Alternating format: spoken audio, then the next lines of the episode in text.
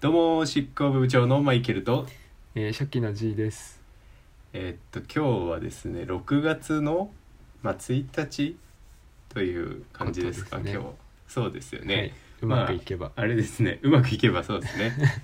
ちょっとずれる可能性ありますからそう毎ちょっと回うんなんたって今日はね本当は26日ですから収録日 が編集まあまあ大変っていうねそうそうそう。でまああのやっとね今日からですかあの緊急事態宣宣言うんというのが、まあ、あの解除されていくという感じで、まあ、6月1日で、まあ、予定通りことが進んでいれば、うん画材屋の世界堂とかもオープンしてる頃でしょうか今日はああ、そうなんだ。一は応いその日まで5って月31日までいうそうこそうそうとそうになってるのね。うんまあそういうわけで今回は第11回ですよろしくお願いします よろしくお願いします。はいまあオープニングトークなんですけどね、はいはい今日はまああのあちょっと待ってください 迷子になっちゃいましたメモ見ながらやってるんですけ どまああれなんですよねラジオをね聞くき機会っていうのが増えたんですよねこのラジオを自分たちでやることによってはいはい。でまああの初回うん。この、ポッドキャストでやろうぜってなって初回の方にうん。ものすごくあの打ちひしがれた回っていうのがあってなんか自分が喋ったラジオを聞いてうわなんだこいつと思ったんです よね最初の方え、それはポ下手ッくドそキだャスいやまあ今トもに移行した後の話。そうああー移行する前の方はそもそも聞き直してないからああ、そういうことね。はい。もう黒歴史だから見てすらいないんだけど 見返すことすらしてないんだけど、はいはいはい。まあ、最近あのポッドキャストになってくれたから、まあ、余計な情報がね遮断されて聞きやすいっていうのでまあ聞いてるんですよね、自分でたまあにそう。本当は嫌だけど偉いね うん、散々喋ったことだからもういいやってなって聞かないことが多いんですけど、いはい聞いたりもするんですね、うんそれで、まあ、あの他のラジオどういうラジオがいいのかなって考えながら、はいはい。まあ、あの芸人さんとかのラジオってよく聞いたりしてるんです よねうん。で、まあ、中でもその「オールナイトニッポン」オードリーさんの「オールナイトニッポン」よく聞いてるんですけど、毎週その欠かさず聞いてるとか見てるルーティンってあの土曜日の「オールナイトニッポン」とうん日曜日のそのオードリーが MC やってる「日向坂で会いましょう」っていうアイドル番組くらいなんですけど今 うんでまあその「 オールナイトニッポン」っていうの聞いててでまあその後に「オールナイトニッポンゼロっていうのを毎回やってるんですね毎週あのあ1時から3時までが「オールナイトニッポンあ、はい。」でその3時から4時半かな1時間半「オールナイトニッポンゼロってなんか週替わりでゲストが来るような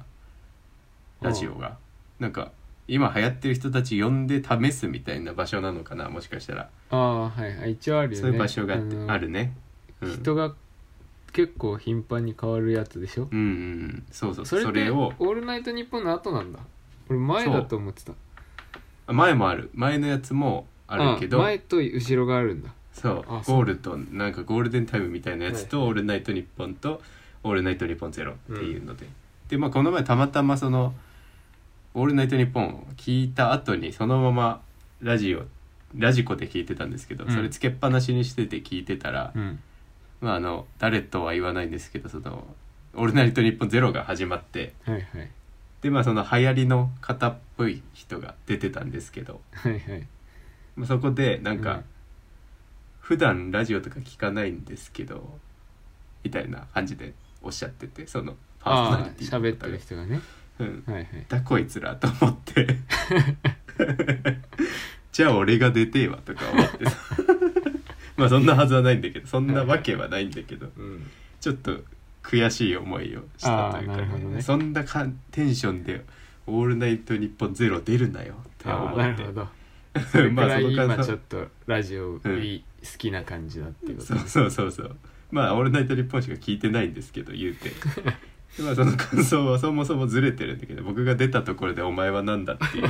まあ話なんだけどそれはいいとして、うんまあ、初回ね始まった頃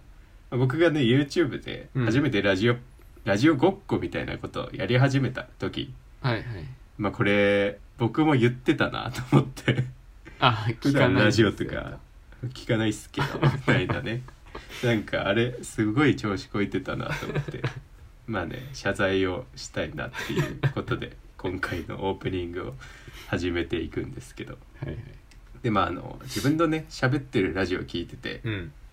なんかねすごいね思うことが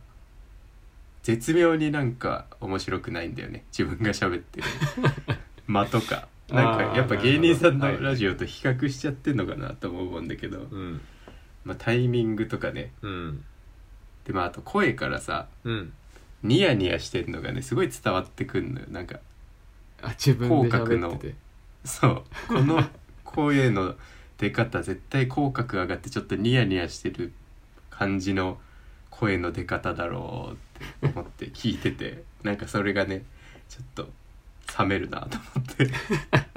でもちょっと今日はね真顔をね意識しておこうと行こうと今日から、ああなるほど、まあ、基本その冷静に話をしていくというかはいはいニヤニヤをまあやめたいなと思って 思ってるんだけどそういう話をするとねやっぱりニヤニヤしてきちゃうよね、はいはいなんでまあ極力その冷静に喋ってちょっと面白いことがあったら面白く感じるような喋り方にしたいというかはいはい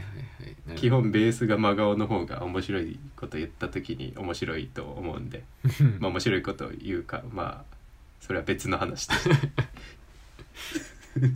でもあとね北海道なまりね出てるねたまに ああそうんあの「出ない」っていう単語が「出ない」になってたり うえ出ない出ない「出ない」あれ出ないよねあーあれが出ないよねみたいな さあれすごい細かいイントネーションねことなんだけど、そうイントネーションその、絶対言われるから北海道ねうんうん道民でさえ気づかないようななんか北海道なまりみたいなのちょっとずつ出てるなと思って、あそうなんだうんまあ、これはでもどっちでもいいかなって感じなんだけうど、んまあ気づけば気をつけたいなと思いえつつでねもいいんじゃないダメ出た方がいやまあでもどっちでもいいかなとは思うんだけどね ちょっとでも気づかないよね北海道のインドネーションの鉛って気づかなくない、そうだね言葉自体は合ってるからさ合ってるっていうか変わってなくて読みのテンションだけ違うイントネーションだけ違うと気づかないよねああ言葉自体変わってるわけじゃないしねってそういそううそうそこうとだよねうんまあその多喋分ってる方は聞いてる人もそんな気づかないんだろうなと思うああちょっと正んっ直てなるぐらいでしょうねうん、これは別にあのなんかちょっと甘噛みしたのかなくらいに思うっていう かああそうなんでだ僕俺さあの、うん昔神奈川に住んでてうんでまあ北海道行ったから、ああそうかうん、両弁なんかわかるというかそはの、いはいはい鉛だと思ってないところが実は鉛だったりするみたいなところがそうそうそうあるよね。うんあっるあるていうのがちょっと気になる人いるかなっていうくらい 別に直そうってレベルでもないのかな。ああじゃあ言うなっていう話なんだ けどまああの、まあ基本このラジオってさうん面白とかさ笑い話とかって話してるわけじゃないじゃん、そう だねそれができたらいいけど難しいよねできたらいいいよねうん基本できたらいいよねでもラジオなんて さ声でしかあれだかそうらそうそう声しかないからうん頼りが、できればそういうスキルも身につけたいなって思うけどうんまあそのためのねい一ステップとしてうんまあ、今日からちょっと真顔ってい真う顔のねを意識、 意識してちょっと出ちゃうけどねやっぱに やにやけが出ちゃうけど真顔を意識してやっていこうかなと思いますまあ2時間真顔で終わることがあるかもしれないっていうことを覚悟してほしいっていうことですねあ なるほどねはい、はいでまあ今回はお便りが来ているらしいですねそうですね前いはいただきましたけど、はいはい前はあの前ねあの歌舞伎の歌舞伎の紹介していただいた方から、自粛シーズンだったので今、うん YouTube にそのガチの歌舞伎がそうそうそう本当はねお金払って見れるようなものが YouTube に上がってますよっていうお便りそうそうそう送ってくれましたけどそんなさらに今回はいはお便りが届いてるよう届で、いているというこちょとっでと読み上げていただいてもよろしいでしょうかはいこれね前お手紙いただいたリリさんですねはいリリさん、、はいいつもありがとうございます聞いてくださっているということではい嬉しいですね、前回はラジオ内で取り上げていただきありがとうございました、えー無事じいさんにおぐりを見ていただけたようでとても安心しましたあんな駆け込みのタイミングでタイミングだったにもかかわらずありがとうございました残念ながら今回小栗を見逃してしまったマイケルさんにはぜひ次の機会に劇場で見ていただけたらと思います、そうですねうん、マイケルさんにはなんだこれなんて読むんだっけ高槻高槻高槻か、そうだ高槻を見ていただけたようで嬉しいです軽快で面白くてそれでいて役者さんの技量に魅了される大好きな演目です桜を背景にあの華やかな演目で春の訪れを祝う予定だったのだと思うと今までの生活が恋しくなります確かに確かにねお切ない花ですね見とかもちょっねうちゃんとできる前に終わっちゃったもんね確かにねそうだよシーズン来る直前にバツッといかれたからねそうそう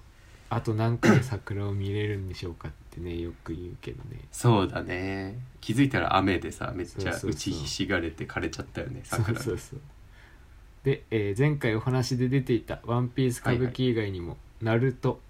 「ナウシカ」「スター・ウォーズ」などなど歌舞伎はかなり積極的にカルチャーを広げているので、えー興味がある方にはぜひ気軽に見ていただけたらなと思いますおおみたいですねぜひ、うんはい劇場でマイケルさんにおすすめしていただいた「エヴァンゲリオン」新劇場版見ましたとこれは香ばしいですね 配信期限が5月3日までに延長されたようなので見ることができましたあれギリギリだったもんねそうですね、うんエヴァは前から気になっていたのですが年齢層が高くて難しいイメージがあったのでなかなか手を出せずにいましたちょうどいい機会だと思って見てみたら面白すぎてハマってしまいましたおすすめありがとうございましたと原作とアニメ版も気になっているので順次手を出していくつもりですおおですねこちらこそですよねありがとうございましたわ、 YouTube に精神科医の名越安康文先生が「ネバーエンディング・ナイトメア」というホラーゲームを精神科医の目線で読み解いていくという動画があるのですが動画内で名越先生が「このゲームはどこかエヴァンゲリオンに似ている」と言っ確かてに綾波レイに関して少し分析されていたので面白いに面白いので興味がありましたらぜひというメールですね。言ってましたねそういえば名越先生あのこれは綾波レイに似てますねみたいなこと言ってました確かにああそうなんだ。あのこんこのだけ実はねうん。はいはいあのゲーム散歩ですよねこれえっと名越先生の目線で動画があるって言ってるんですがこれ実はその僕ねこの動画うん。だいぶ前から知ってて好きで見てるんですよ、ああこの最後に紹介してくださそっうただやつね、今回紹介してくれたコンテンツ毎回に紹介してくださってありがたいありがたいですねすごいカロリーを 多分消費してくれてると思うんですけど実は僕もこのシリーズ超好きなんですよあのゲーム散歩っていうコンテンツで実はうんでまああのゲーム散歩っていうのはあのいろんな界隈のプロとゲーム実況者が一緒に、あのゲームの世界を散歩するみたいな感じうのんコンテンツなんですけど、まあその「ネバーエンディング・ナイトメア」ですねうん今回言ってくれてるのは、まあ精神科医の名越先生と巡る「ネバーエンディング・ナイトメア」で、まあ、名越先生っていうのはその精神科医なんですけど、うん結構その最前線で活躍されてる方で現場でねうんうんその命のやり取りがあるような現場で活躍するような方ですごいシビアな表情を読み取る能力っていうのを持ってて、うんまあ、例えばそのゲー「ネバーエンディング・ナイトメア」っていうのはそのロールプレイングゲームっていうか歩いていくゲームですねあのマリオみたいな感じでうん独特の絵柄なんですよねマリオのデジタル8ビットとかな8ビットくらいのうん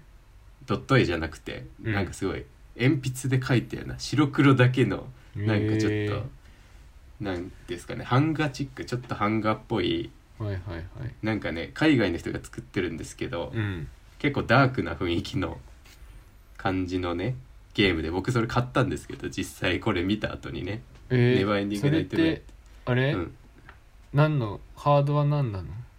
えっとアプリだね、あアプリなんだ、うんああス今マホ画で像を見たけど確かにこれはなんかうん、海外ダーのク絵な感じ本でしょ絵本みたいだねそうそうそうそうマジでそんな感じ、うん絵本っぽい感じで、うんまあ、その主人公がね一人いるんだけどうん男の人うんうんがどんどんそのロールプレイングして、うんまあエンディングが何パターンかあるみたいな感じのゲームでああんかいろんなルートがあるんだじゃあそうそうそうエンディングまでのはいはいはいそうでまあ「ネバーエンディング・ナイトメア」っっていうタイトルからあるように、うん終わらない悪夢みたいな感じで、実際この作者の人が、うんそのうつ病とうんあとなんだっけなちょっとメモったんだけど後から出てくると思うんですけどその病気をねうん持ちながら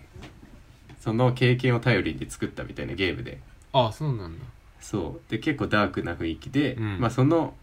そういう実際げ病気持ってる人たちからすごい支持されているみたいなゲームで、このゲーム作ってくれてありがとうございましたみたいな言われてるゲームでうーんでまあその主人公の表情がねまず絵なんだけど、うんその名越先生が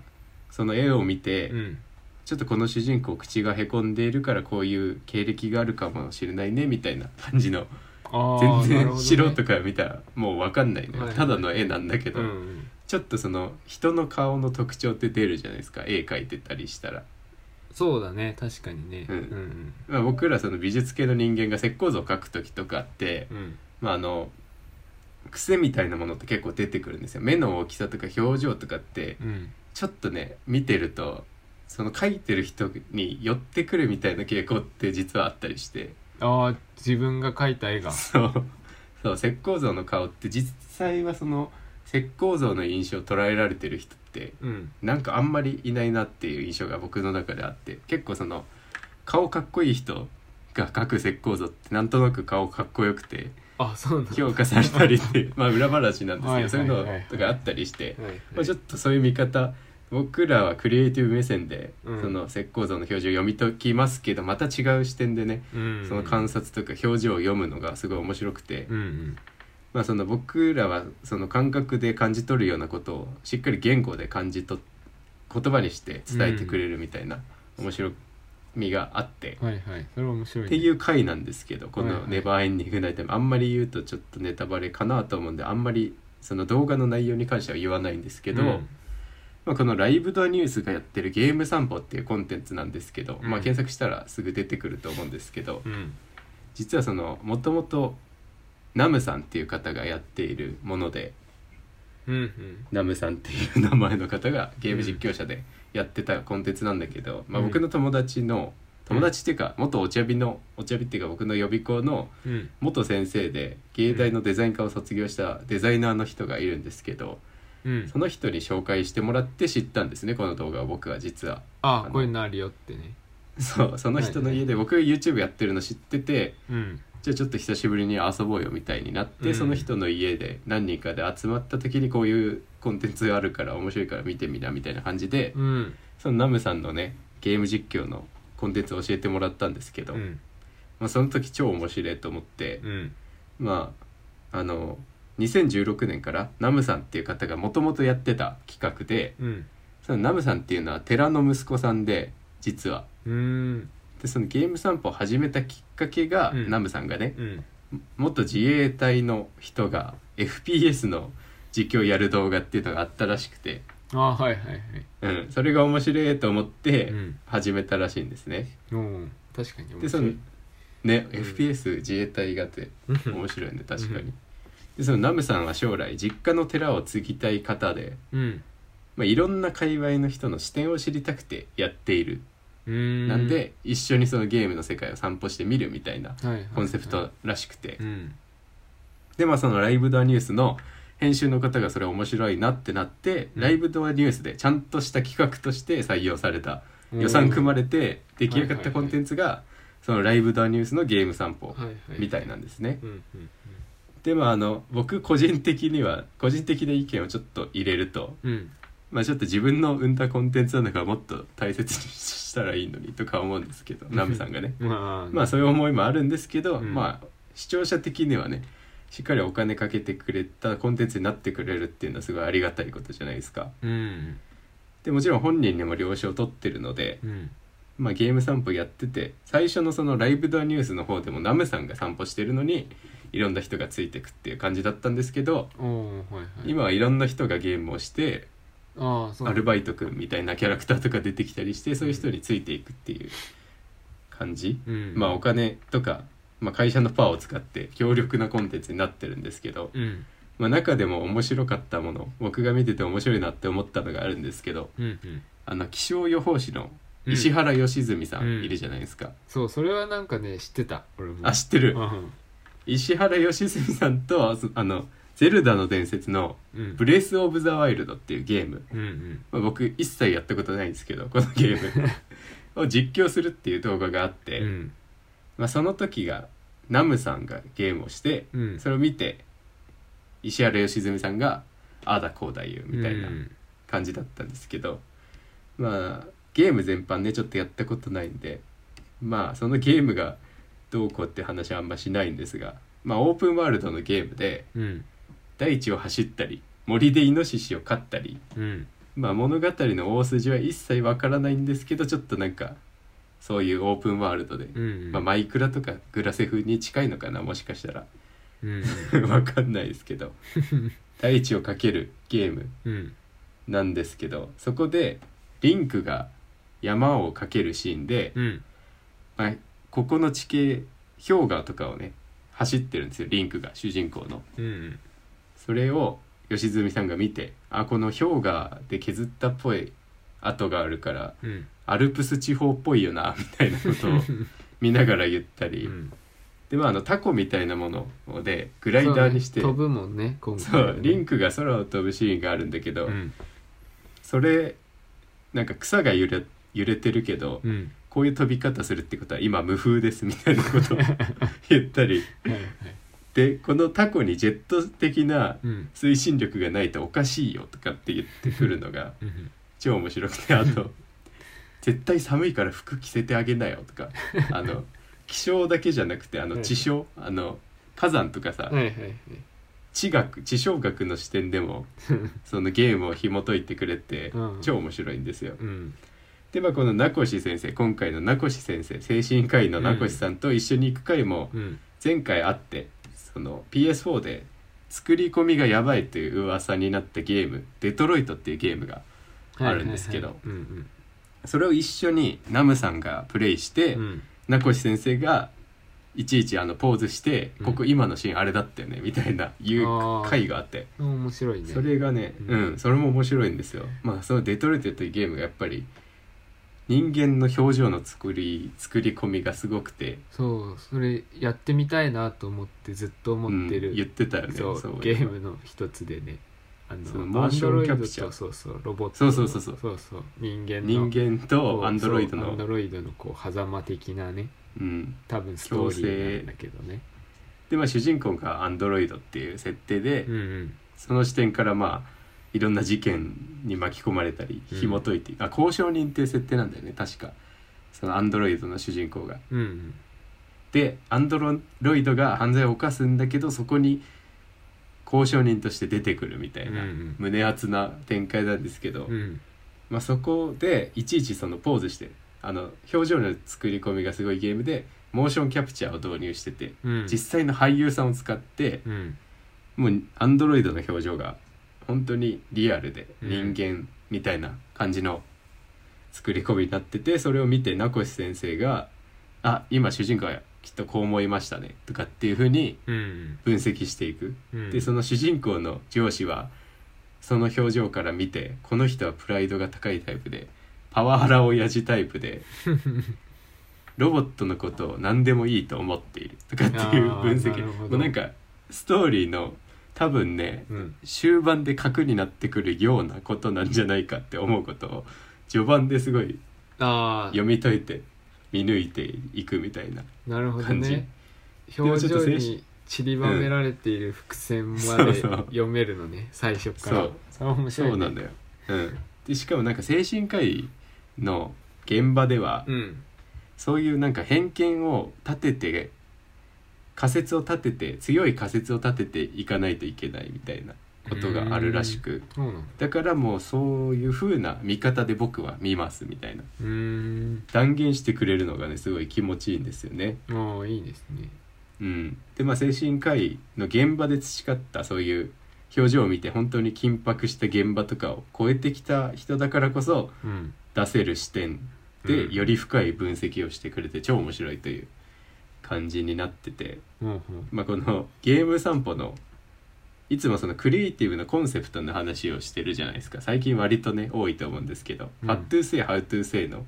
話をねうん最近よくしてるんですけどうんもうこのゲーム散歩で言うとうん「What to say は」まあ、な何を言いたいか、うんまあ、その「What to say」って何を言いたいか熱量とか熱意とかってよく言われる部分なんですけどうんまあそのゲーム実況をしたいゲームを通して世界を見たいっていうのがそのナムさんの熱意の部分熱意の部分、うんなんで熱意って言われるかっていうのをまた別の話でしようと思うんですけど ほうほうまあそのファットゥーセイが多分そのゲームを通して世界を見たいっていううんのが何をしたいかだと思うんですけど、うんうんこの「How to say」っていうやり方うん見せ方の工夫で、そのいろんな人の視点を借りてただのゲーム実況じゃなくしてうん唯一無二のコンコンスコンセプトじゃないやコンテンツにしていくっていうのがすごいクリエイティブ視点から見てすごい勉強になるなとうん確かに思いまして、うんううんんうんでまあその美大受験生はねうん毎日その「ファットゥーセイ」と「ハウトゥーセイ」課題もらってじゃあ今回何を言おうそして「ハウトゥーセイ」どうしようみたいな整理をしていかなければいけないと思うんですけどうんうんうんまあそのコンスタントにいいサービスというかコンテンツを生み出すにはうんまあコンスタントにね生み出す必要って必ずしもないんですけど、まあ、そっちの方が効率いいのかなと思ってあえて言うんですけど、うんまあ、その自分を愛情をかけて生み出すコンテンツがうまく育つためのポイントとしてまあうんうんそんな大した存在じゃないですけど今分かっている情報で言えることとしてのアドバイスなんか美大受験のアドバイスだと思って聞いてほしいんですけど、うんうんまあ、割とその「ファットゥーセイ」っていうのはシンプルでいいなって思ってて。はあはあはあうん、何でもいいっていうかむしろ直感でいいし直感がいいくらいまでに思っててうんまあ後から言葉にすればいいかなっていうケースがねちょっと多いなと思ってまあ美大受験であくまでもなんですけどそれは美大受験でその課題の作品を作るときにってことでしょそうだねうん毎日コンスタントにその特に30分以内でっていうような制約が結構ある世界なんであの5時間しかない分 S キーあワあースはそうか、うんうんそう30分くらいで済ました方がお得ですよみたいな世界なんで。実作業に時間をできるだけかけたいみたいなところがあるのか、うんそうなんですよ、うんうんまあ、時間は後半に残しておくに越したことはない世界で、うんうんまあ、実際その今ね美大受験じゃない世界でもそれ応用しても全然いいんじゃないかなと思ってるんですけど、うんまあ、あの直感でいいっていうのはその違和感がないんですよ直感で発想したことってあの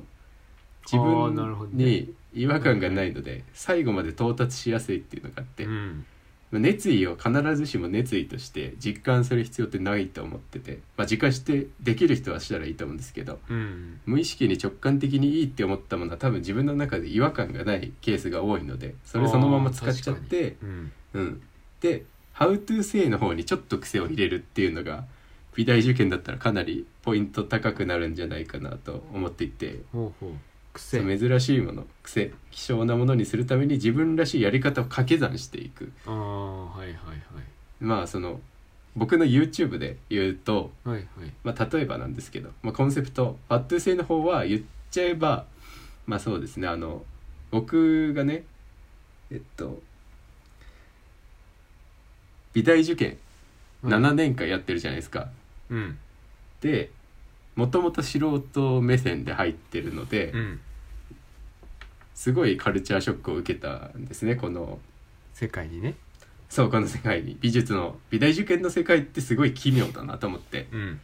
それがまずファットゥーセイそれを人に伝えたいっていうのがファットゥーセイはいはい熱意なんか一はいはいつじゃないんですけど、それとなんかまあ自分と同じように多労して苦しむような人が一人でも減ればなっていう意味も込めて、うんうフんはいはいァットゥーセイ、うんなんかそのこの世界の真実を伝えたいみたいなのがファットゥーセイなんですけど、まああんまりうまく言語化できてないですけどちょっと脳にはうんなんとなくこれだっていうのが、うんうんあるみたいなそしてその「How to say」っていうのがうん癖のあり方なんですけど、うんまあ七郎視点ですよねやっぱり、うん なるほどね誰よりも出来損ないなわけじゃないですか七郎もしちゃうっていうのが美大受験で。で、まあ、デザインの出の字も知らなかった出来損ないが時間をかけて、まあ、デザイン好きの人が集まる200人くらいの中で、まあ、勝てるようになるっていうのはうんその出来損ない視点視点だからこそうん見れるその解説うん解体の仕うんうんう方んその美大受験のうんうん解体の仕方っていうのがあるんじゃないかなと思って、っていう掛け算ですね僕のチャンネルうでん言えば。はいはいはいうんうんっていうふうに、まあ、美大受験そのし色彩構成とか美大受験もっと具体的に美大受験で言うとうん色彩構成だと、まあ、モチーフが何個かボンボンボンって出されるとして、うんそのうちの1個にあこのモチーフすごい綺麗だなって思うものがあったらうんそれってもうファッテ性になりうるっていうか、うんこれが綺麗だっていうねそうこれが綺麗だっていうのを決めちゃってじゃあ「How to 性」はうんこれをじゃあ生かすための仕組みに画面全部を仕組んじゃえっていうのが「うん How to 性」ですねその場合は。はいはいはいうん、まあ「ハウトゥーセイ」の方で遊ぶっていうのは僕やってたんで結構その「ファットゥーセイ」の方でモチーフに感動するっていうのはあんまないタイプだったんですけど なんか感動するモチーフっていうのが少なくて僕の場合 はいはい美大受験の場合結構花とか出てくるんですけど、うん花とか果物とか出てくるんですけど僕はあんま興味なくてそういうおうなんかしずる感のあるものというかうんよりゴツゴツした岩とかサザエの貝殻とかの方が興味あったんであんまりそのテンション上がる時ってなかったんですけど。うんなんで「How to say で」まあ、例えば僕の場合だと「How to say」の方はめちゃくちゃ拡大してうんその質感がもうテクスチャに見えるくらい画面にテクスチャを埋め尽くせるくらい拡大してそのテクスチャ面白いだろうみたいなうん画面にしちゃうっていうような「What to say」の戦い方してましたね。うんうんうんうんでまあ特にその「What to say」に関してはシンプルで言うっていうお話なんですけど、うんまあ、それで言うとアートディレクターとかクリエイティブディレクターってうん特に僕の場合その自分のことだからうんうんコンテンツにできてますけどうん YouTube の方はねはいはいはい自分ごと化する能力って結構言われるじゃないですか最近うんうんあのテレビの「ニュースゼロとかに出てる辻麻子さんはいはいはいわかりますかね、はいはいあの結構その渋谷にある会社にいた人なんですけど広告代理店にいた人でうん結構その僕がその「ニュースゼロ初回で見た時って衝撃的でなんあかーツイッターでその人の回をそう、はいはいツイッターで見てた人が「あえニュースゼロに」って思ってあー超面白いなと思ったんだけど、お若いしねうんうんだいぶ年下だよね確かね俺よりう我々より うんまあそこはいいんだけど でまあその初回で言ってたのが自分ごと化するようにニュースがみんな自分ごと化してくれるようにうん報道できたらいいなみたいなこと言ってて、うん結構それ以降その自分ごと化っていう単語をよく聞いて、はあはあはあうん、で僕の場合はその自分のことだから自分事っていうより本当に自分のことだからいいですけど、はいはいそうだね、まあ、例えばその社会の問題とか社会に存在している問題とか、うん企業のこうしたいっていう意思を、うんまあ、自分のことのように考える力っていうのがうん問われる職業がやっぱりアートディレクターとかクレイクリエイティブディレクターだなっていうのをすごい思って。うんうんでまあ美大進学したいとかクリエイティブに興味ある人がこのラジオをねちょっと聞いてくれてると思うのでそうだねどっちかっていうとそうだろうね、きっとっていうとまあその広告業界って結構花形っぽいところはあるんですねそのクリエイティブの就職先としては。話な題んにでるしね、まあ興味そうなんですよ。まあなんか派手だしねうんなんていうかお金の流れとかも結構大きいような気がすうるんで、んでまあその興味ある方はうん〇〇視点っていうのをうんちょっと考えても良いのではないかというお便りかおら話ここまでお便りから、すそごいうですねまあ結構毎回同じ話をするんだけど、うん何きっかけでもいいから同じ話をしてやろうと僕は毎回思ってますあねなるちなみにこれが今伝えたいことかもしれないしね、そう、うん、そうだね、まあ、伝結えた構今いこととい回うそかの喋りたいことというかねあーラジオのね、うんラジオやってる意味かもしれないですよね、うんそうそうそう っていうのをちょっと考えてるから最近今日クリエイティブ多めかもしれないですちょっとああ いいですね普段が何っていう話なんですけどねそれで 言うと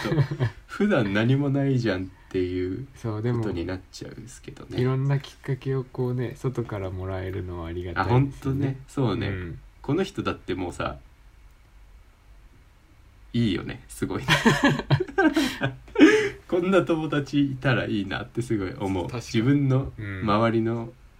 大学の環境とか見てると、うんなんかこんな熱量うん持って喋れる人っていないからさ周りにそうかもしれないね意外となんか、ね、意外とこういう距離感がいい距離感の可能性そうもあだるねし、顔見ないでさなん か人人の対話じゃないけど、うんこういうやり取りってもしかしたらすごいそうなかな心をかね普う段ん発生しにくいじゃないですかこんこういうそうだね関こうわいうりことやっ方てないとねそうそうそう、うんだからすごいいいきっかけでありうんますよね、この感じ、そうだねそうそうということで何か時事ネタありますかないねないですよねないね執行部プレゼン ツ美大生ラジオこのラジオは執行部部長マイケルと初期の G が美大受験学生生活のあれこれやデザインアート建築など2人が気になったことをおしゃべりしたり時にはゲストをお呼びしてトークするポッドキャストです。はい、まあということでね今日はね珍しく美術の話というかクリエイティブの話をちょっとしようと思ってましてはいはいまあ毎回そうしろっていうねツッコミはちょっと置いといてほしいというか いはいそういう気持ちがあるんですけど。うんまあ、しかし世の中のですねあの好きなことして生きていくだとかうん自分のやりたいことをやればいいみたいなさキャッチコピーってさ、ありますねありますよね、うんちょっとなんか罠に近い部分があるよなと思って、うんまあ、あのまた漫才の話をするかっていう感じなんですよ漫才の話をさせてもらうと、うんまあ、こ前回と前々回で話してるんですけどあのオードリーさんの漫才で稽古をやって本番では6割5分くらいの力しか出せないっていう話をしたとね思うんですけど、うんうんまあ、結果10に近づく気持ちで稽古をして本番で出るのは結果6割5分くらいっていううんニュアンスだと思うんですけど、うんうんまあ、あの練習がね超大事だなって思ったっていう話なんですけど、うんうんまあ、もう少し掘り下げていくと、うんまあ、僕その昔ね美大受験7回してるんですけど、うんその試験本番でうんカジマのバカ力じゃないですけどうん10割の力が出せればいいなと思っててはいはいはい燃えている時期があったんですけど、うんまあ、練習はどうあれ本番で一番いい力を出せればいいんだって思ってる時がありまして、はいはいはいまあ、実際それが間違いっていうわけじゃないんですけど、うんそれで受かっちゃえばまあいいんですけど全然うんうんうんまあその受験突破という意味だけで言えば全然それでいいと思うんですね、あの年一とかってそうだね大勝負が何年かに一度大勝負していくっていうタイプの自己プロデュースでも全然いいと思うんですけど、まあそのでもむしろ日々の課題にコンスタントに8割5分くらいの力を出すために修行をし続けた方がいいなと思っていて。うんその数年に1回10割力出せればいい、まあ、受験なんてさそのい本当に一生の中で34回くらいしかないあるいは2回くらいしかない人だっているようなそうだねもので、うんまあ、そういう戦い方ってちょっと今の自分的にはねうんバカだったなというか自分には合ってなかったなとあー思っなるてほど、うんはいはいまあ、それを否定するわけじゃ全然ないんですけどうんで、まあ、浪人がね終わってうん学生が終わった時にうんこの日々の戦いで78割出せる力ってかなり貴重だなと思うんですね。うんそうだね確かにうん、でまああの結構その予備校の普段の戦いでコンスタントにいい成績出せるけど、うん本番で失敗して結局次第に行くっていう人たち結構見てて、うんうんまあ、僕もそうだしうんうん自分で言うのもあれなんですけどうんで今ざっくりとくくりましたけど次第っていうのは、うんまあ、この会話で言ったら玉火むさびのイメージで言ったんですけど。うんうんまあ、玉むさが悪い大学とかって言ってるわけじゃなくて今の言い方だとねちょっと国立がいいみたいな感じになっちゃうかもしれないですけど、うんうんでもまあ浪人生受験生から見たらやっぱり国立で入り口が狭い、うん東京芸大がやっぱり一強に見えちゃうっていうのがあるんですねその狭いそう視点から見ると。まあそうだろうねう、うんんでまああの玉むさ行って、うん普段78割くらいの力授業で出せてた人も、うん大学でなんか自信なくして萎縮して腐っていくみたいなのもちょっと見てきているんですけどああその普通の次第に行ってってこそうそうとそう、はいはいはいはいまあ芸大で腐るのも結構見てるんですけど、うんまあ受験終わったら大概腐るっていうの見てるんですけど はいはいまあ実際それってすごいもったいないなと思ってうんそうだねねえ戦い方を変えればいいじゃんって思っちゃうんですね、はいすごい、うん特にその芸大行って腐る人もそうですけどなんか、むしろその価値があるのってうん普段のお前じゃねって思ってお そう前だって言っねたらまたねうん特定の誰かみたいになっちゃいますけど、いやでもそうだと思いますようんうんなんか「おいどうした?」ってなっちゃってさすごいうん年あん一なに回キレキレだったのにみたいそうな のよもう受験のためにやってたになっちゃうよそれだったらになうんってそう思ってねうん年1回ここぞっていう時だけ勝てばいいっていう感じよりやっぱ挑戦回数をね年間で増やして、そうねコンスタントに確か78割まあ6でもいいですけど78割出していくために最初6割でもの戦いでもいいかなっていうのは思っていて、まあでもこの挑戦回数っていうのが結構くせ者でうんまあ受験ってさ時が減減るとうん自然と巡ってくるようなイベントじゃないですかそう周りだともね受験もそうだうんほとんし進学とかそのねそうだねで就職とかね、そうそうクラス替えとかさなんかそのそうだね絶対あるこのなんだうん川の流れにそうそう身を任せると絶対みんな通ってくやってくるみたいなるねタイミングねうんうんあるよねみたいななんでまあその時に自分のターンが巡った時に挑戦すればいいんだけど、うんまあ、受験終わった後ってその自分からチャレンジしない限りこの挑戦っていうイベントがなかなか巡ってこないんですよね。そうだねなんかうん運よく運よくっていうかねうん学校側学校にいる間は学校側が用意してくれたりとかそうだねすそるれを巡ってくるイベントにのも近い一応しね。あるはあるけどねううんんまあ、一個アグレッシブになんないとまたそうだねねもったいないっていうか、まあその最初の1年僕が浪人していた最初の1年くらいがやっぱり本番力高かったなと思って、うんはいはいはいうん、そもそもなんか普段のアベレージが低いからちょっと集中のスイッチオンにしたら余裕でその練習を本番で超えれるっていうのもあると思うんだけどはいはいはいある意味こう、まあ決意じゃないけどね、こう自分でスイッチを入れちゃえばっていう、そうなんか本当に集中する時のスイッチがなんか短くて狭いみたいなはいはい、最初の時は、うんなんで本番だけしのぎしのげればいいみたいな感感じで、まあでも本番力は多分その時が一番高かったんですけど、うんうんまあ、それも若気の至りというか若い頃しかできないから、うんまあいいかと思うんだけどそういう戦い方もね、うんうん、まあ、若け若ければいいかな受験もだって18で終わればそれで万々歳というかねまあいいんじゃないかなと思うんですけど、うんまあ、これって若くないと挑戦しちゃいけないみたいなことを言いたいんじゃなくて、うんうんまあその毎回ねうんコメントとかでさうん美大受験するのにうん予備校通いたいんですけど、高2だと遅いですかとか高うん1が遅いですかとか来るんだけど、うん全然早くないし早く始めれば始めるほどいいって必ず毎回回答してるんですけど、うんまあ、これってその受験だから受験美術だから早い方がいいって言ってるんですね毎回、はいはいはいうんうんもうすでにある文化なんでその受験大会に近いですけどそうだね準備期間が長ければ長いほどそうなんで有利ではあるよね、うんある意味ねこ決れまはってるからケツがねそうう、決まった戦いだから、うん競争とか賞レースに参入するわけだから、はいはい自分がそうだねすで、にある文化に参入していく時にはもうそれなりの勝ち方とかうん勝負とか攻略法みたいなものって結構もう出回ってると思っててうんその界隈の中での自分の位置っていうのを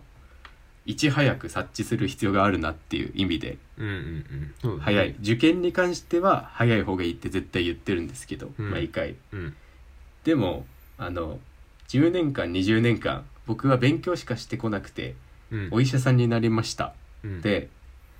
何か新しいことを始めたくてうんサックスを吹き始めましたみたいなはいはいはいのってさうんめっちゃいいじゃんうん実際そうね、うん、これってでも若ければ若いほどいいってことじゃなくてさやっぱり、まあそうかもしれないねうん、このサックスの場合競争じゃないのでうんその自分の人生のカスタムであってそうだね自己プロデュースなので、うんその自己プロデュース合戦という意味だ人間力の勝負とかっていう見方をすればうん勝負っちゃ勝負なのかもしれないけどうんまあそれってゴールも正解もないものだからうんだだからその受験美術じゃなくてうん趣味で美術やるのも超いいことだしいつ始めても遅くないですよ、楽しいでしゅですよやりましょうよっていう話はしているんですけどうんうんまあ受験美術に関しては早い方がいいよねっていうことでうんうんうんうんでも何がその罠かっていうとそのキャッチコピーねやりたいことで好きなことで生きていくとかっていううんうんうんキャッチコピーの何が罠かってさうんそれだけではないと思うんだよね絶対。まあそうだねやりたいことをとか好きなことをって言ってるけどうんそれだけではないっていうのがちょっと罠その人に刺さりやすいコピーにしている分なんかややこしい部分をちょっと取っ払っている部分があると思うんですよね。でファットとハウの話をさっきしましたけど大丈夫なんか今録音止まってないいや携止帯まってない違う違後うろで Google さんが勝手に話聞いてるだけ話しかけちゃった Google さんにそう多分何かしらで、 申し訳ないそうそうでまあファットとハウの話でうんファットゥーセイの部分としてはさうんやりたいこととか好きなことをっていいと思うんだよね。あの自分に正直にやってくれば、はいはい好きなことをやるっていう意味では好きなこれが好きとかねうん、これ直やりた感いで、とかねうんん何も考えずっていう意味では全然ファットの部分はそれでいいと思うんですよね。う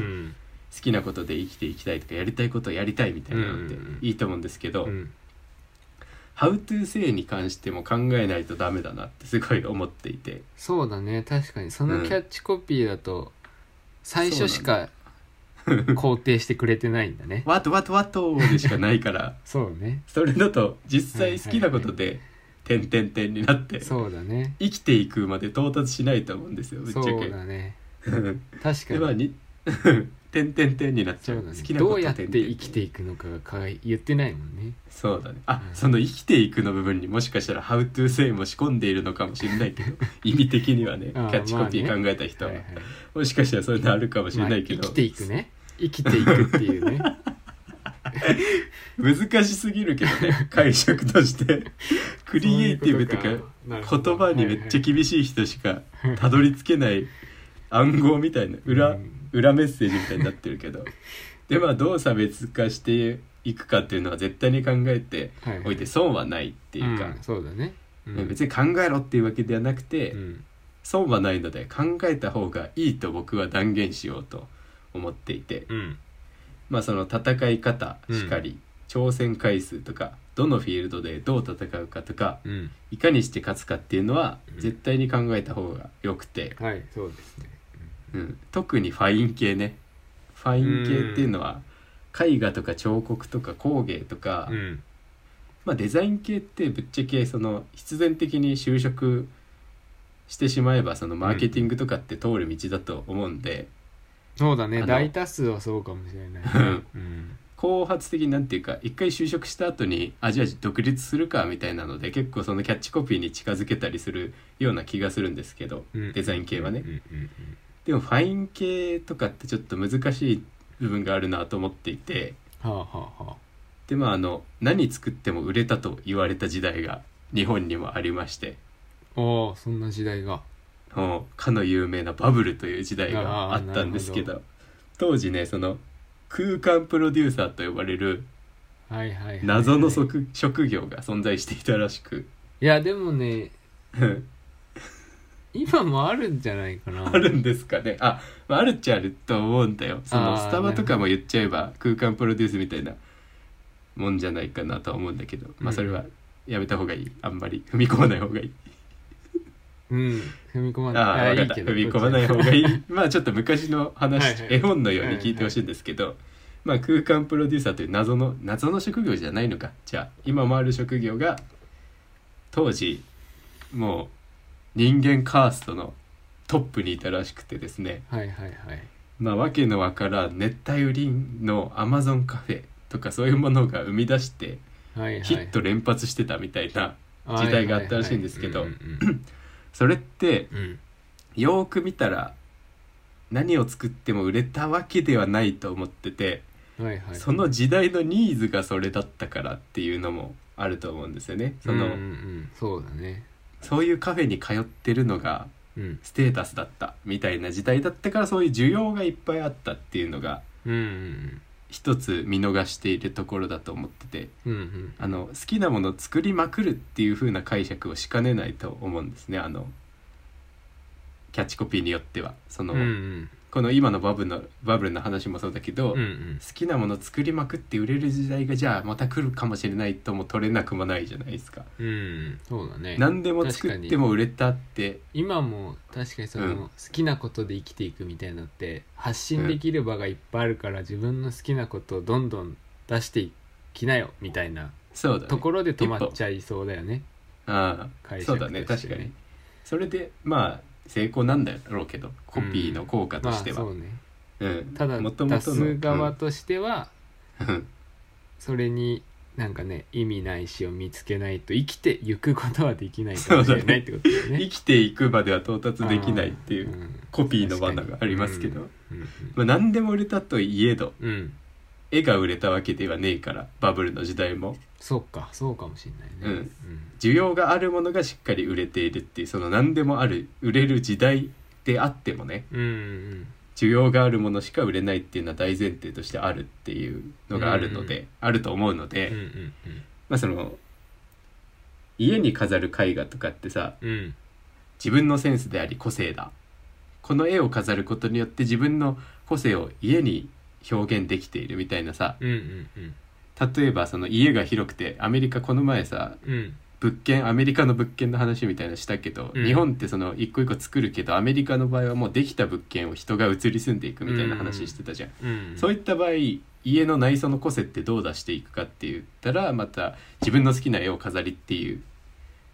方法にできたりするじゃんそうだねそ絵とかインテリアとか、まあ小物とかね、飾るものとかね、そう飾り物ではい自分のセンスを出すみたいな、うんそれそういうなんていうか生活様式みたいなのが日本で馴染んでいるとすればさうんその画家に自分のセンスを表現代わりに画家の手に手を借りて自分のセンスを表現するみたいな価値観みたいなのが生まれたら来るかもしれない絵画バブルって思ってるんですよね。ああ僕なるほどでも確かにそれはちょっとわ かるないもんね飾る場所がさそうなんだよ狭いしまず家が、うんこんな小用意物されておらんもんね、うん、空間の中にねあんまりだからデザイン系だけやっぱり就職が強くてっていうのがあるような気がするんですけど、うんその絵画バブルってやっぱり自分たちで起こしていくか何かしら変えないと今の現状だと起こりえないなと思っていて、そうかもしれないね確かうにん何かしらの工夫買い手ってやっぱり書いてくれる買ってくれるお客さんってうんまああのお客さんはうんその絶対に今ねうん美大生だとしたら、うん隣で絵を描いているライバルのあいつではないわけですよ、絵を買ってくれる人っていうのはああ確かに確かにそうかもしれないなのでうんそいつに認められようみたいなさ時間ってさ、うん刺激受けるのはもちろんいいと思うんだけど、うん、スキルとかねなんかそういうモチベーションの意味ではねうん家で得られるものがいっぱいありそうそうそう自分のためにはすごいその、うん本を読むのと一緒でさ自はいは分いはのい知識を拡張していくみたいな意味ではすごいいいかもしれないんですけど、うんでも優先順位的にはそれって一番なのかって言われたら違うような気がしてねああなるほど確かに、うちょっとわかる気がする、好きなことして生きていくってなってくるとねあそうね好きなことして好きなことをして丸じゃないかってだったらねいいんだろうねして冬とかじゃなくてそ うそういっぱいこういろんなさ、やり方とかをさ近しい人たちから学ぶことはね、 うんいいよね幅が広がるからねねけどなんか生そきのてゆくのところに関しては生きていくってキャッチコピーだからやっぱそうね流してさ、確かにうんうん好きなことして京都へ行こうみたいなキャッチコピーではない からうんそう ね後半に流していくようなコピーじゃなくて生きていくっていう断言したキャッチコピー確かなにのはいで、はい確かに優先順位としてはちょっとずれているかなと思ってあー確かにねなので、うんうんなんか隣の人に買ってもらおうっていう感覚じゃないのではいはいはい SNS 使った方がいいかなっていうのとはいはいやっぱりアーティストがアーティストの絵を買ってうん経済が回るわけないじゃないですか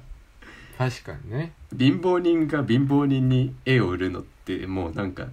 泥仕合っていうか泥仕合なんかすげえ言葉悪いですね間違ってますね今のちょっと表現が間違ってることで言言いたいことはねちゃんとしていると信じたいですけど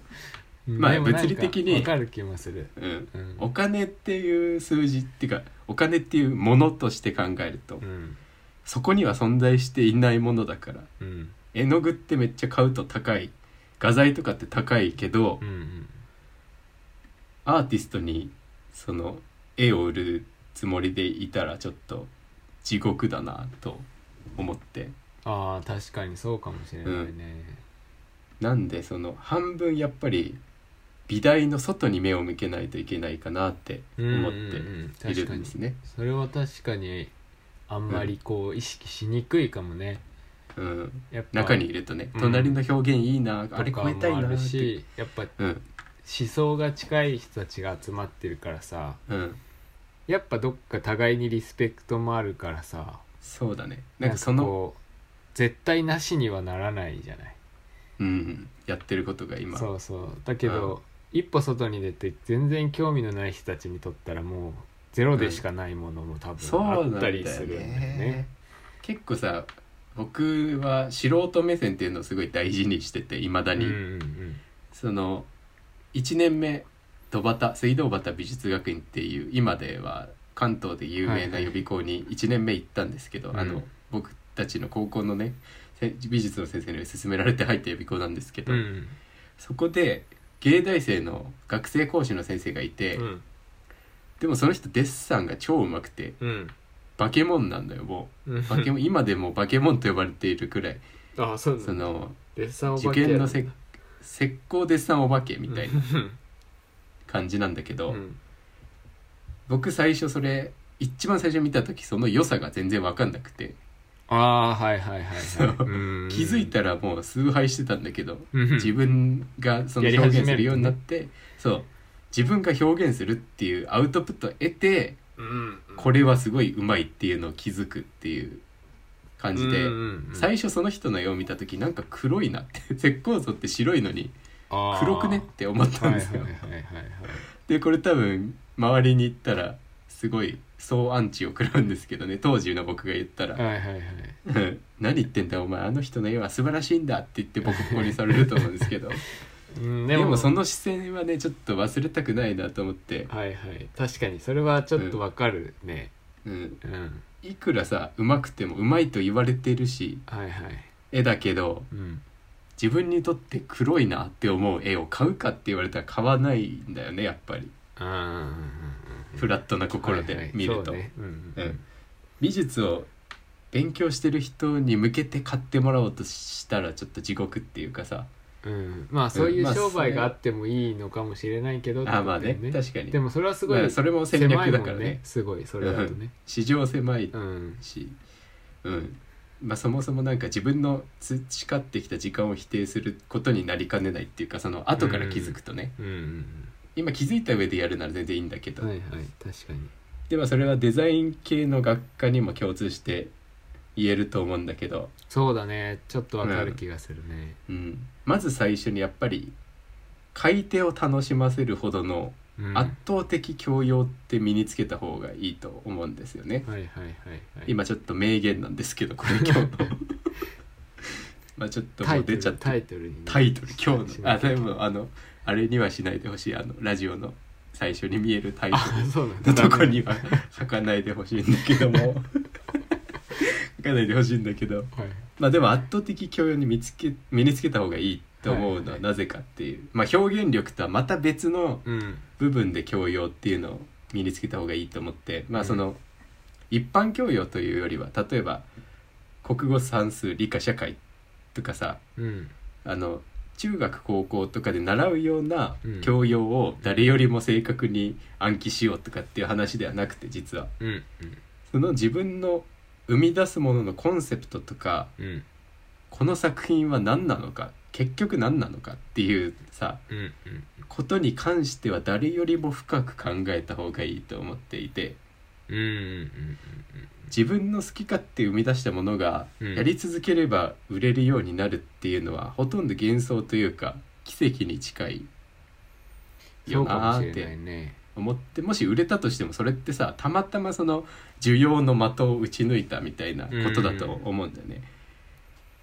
でまあその勝ちかそういう勝ち方してる人も確かに見かけるけどうんうんそれよりもっと多い数それで敗北してる人が見えないところにいっぱいいると思うんだよね。そうだねうん例えば YouTuber とかもさうん好きなことして生きていこうぜ、俺たち YouTuber みたいな人ってもうすでに売れてる人でそうかもしれない売れてない地獄 YouTuber って本当に多分100とか200とかの人って本当に数えきれないほどいると思うんだよねとりあえず参入してみたみたいな人って確かにだってそのキャッチコピーのあの YouTube うのん CM が出てきた時に、うんそれに出てた人たちとう同じようなことをやって、今もいる人っていないもんね確かに ね確かにそそうこいうがもん頭打ちだった感あるもんねだってねああそもそもの構造を理解してた方がいいよねそういう意味では、うん YouTube って何なのかっていうさうんうんうん決してテレビではないわけじゃんあのそうだね最近そのテレビ番組見ててやっぱり面白いなって思うんですけど制作費もかかってるし、うんなんかこれってやっぱり編集してるチームも何チームかあって週替わりで編集してるんだろうなとかっていうふうにに見えるんですよ、よちゃんと、うんあのテロップとかもうんすごいセンスのいいところでバシッと決めたようなそれこそ一個一個キャッチコピーじゃないけどうんうんその状況をまとめたツッコミワードみたいなものがうんバシッとその画面の左下に入ってくるみたいなうんうん冴えた編集がやっぱりテレビ映像の方がすごいバラエティ番組とかに関してドラマもそうですけど編集すごい強くて、うんうんどう見てもその YouTube では追いついてないというか、うんそうだね全く別物なんだなんだろうなっていうの、うんそういうの見て思うんですけどでまああの古い言葉に最近品質ですがうん勝ちに不思議の勝ちあり負けに不思議の負けなしっていう言葉があると思うんですけど、うんありますねこの言葉は我々は結構刺さるんじゃないですかあのそうでも好きだねねわか高るし校のさ担任の先生がさうん実はあの卒業文集みたいなちっちゃい冊子に俺らの担任の先生がうんこの言葉を載せてたんで実はええ知らなかったっていうかそんな本あったっけああったんだけどなんかで見たあー部屋を散策して たそうでこの言葉なんか刺さるなとはいレベルでしか思ってなかったんだけど、はいはいはい最近よく本当に見かけるんですよこの言葉その、うんこの前さ確かに G がさうん記事書いてたじゃないですかあのあサラリーマンじゃなくてエリートはなぜはい世は界いはいのはいエリートはなぜ美意識を鍛えるのかっていう本がうん読んでる本でうん記事書いてましたけど、そこにも出てくるんですよこのこの言葉って。そうだっけうん、で出てくるんです そうなんですよ。あの江戸時代の人の大名の言葉なんですけど、うん実はうん松浦清っていう人でうね、んうんでまああの本当に本人も有名な腕のある武将だったらしいんですけど侍だったのかな、うんうんちょっとその辺あんま調べてないですけど有名な人だったんですけど、うんまあ勝利の理由って完全には分析しきれないけどうんそうね失敗には必ず分析できる理由があるよっていうざっくりとした解釈なんですが、うんうんうんまあ確かに本当にその通りじゃないですか。そうだね勝利が偶然起こりうることもあるし、それはあるうんうんそれをなんか一生さ勝ったから俺は勝ったからっていうなんていうか決めつけで次も勝てるだろうっていうのはちょっと違うし、っていうさんんその偶然を勝利が偶然起こるのをただ待っているのはまず効率が悪くて、うんうんまあ、あのただ動物みたいにねやりたいことをひたすらやるっていうのもうん好きなことをして生きていくとかやりたいことを仕事にしたいっていうとすごい聞こえがいいんだけどうんあの待ってるよりは効率がいいのでやっぱり打席に数を多く立つっていうのが、うんあのそんな優れたり分析力を持ってない人に対しても有効なうん手口だと思うんですね。確かまあに自分のことを言ってるんですけど僕もその何もできないですから立つしかないっていう感じなんですけど、むしろねうんうんうんそのなんていうかもともと知識をさいっぱい知ってて本読んでさうんっていうタイプじゃないからね僕はそのいろんなこと知っててっていう人の方が多分立ち回りうまいんですけどうんうんうんまあ打数立つしかないっていうことなんですけど、うんまあそのそれプラス考えに考えて戦略を練ってさ奇跡を自分で引き寄せるっていう方がね僕はねかっこいいなって、確かにうん、思ってて、うんまあその失敗からの反省っていうのがすごい大事なんで失敗はした方がいいなっていうね、そうその巡ねってくるチャンスばかりを待つわけではなくてね、うんうんうんでもただひたすら立ち続けるっていうのは思考停止だし立てばいいっていうことでもなくっていうねそうだねううんん負けに不思議の負けなしの部分が抜けちゃうよねそれだとね、そうねうん、確かにそれはいつも思うななんか俺嫌いな言葉にさお うんあの、珍しいね、うん、そう嫌いな言葉があってさ、はいはあいのなんだっけみんなでパーティーウェイウェイウェイみたいな感じのいやなんだっけ忘れちゃったあ苦労は買ってでもしろっていうじゃんほうほう苦労あるのねあるんだけど、はいはいはい、はいそのしなくていい苦労はしない方がいいっていうああなるほどねコンセト、プトなの、 私はねうんなるほどそうそうすごくしっくりくるなうんそうそうだからうんなんだろう無駄に打席に立つのがすごい嫌いなんなるほどあんだねけどうんうんあの今さ僕が言ったその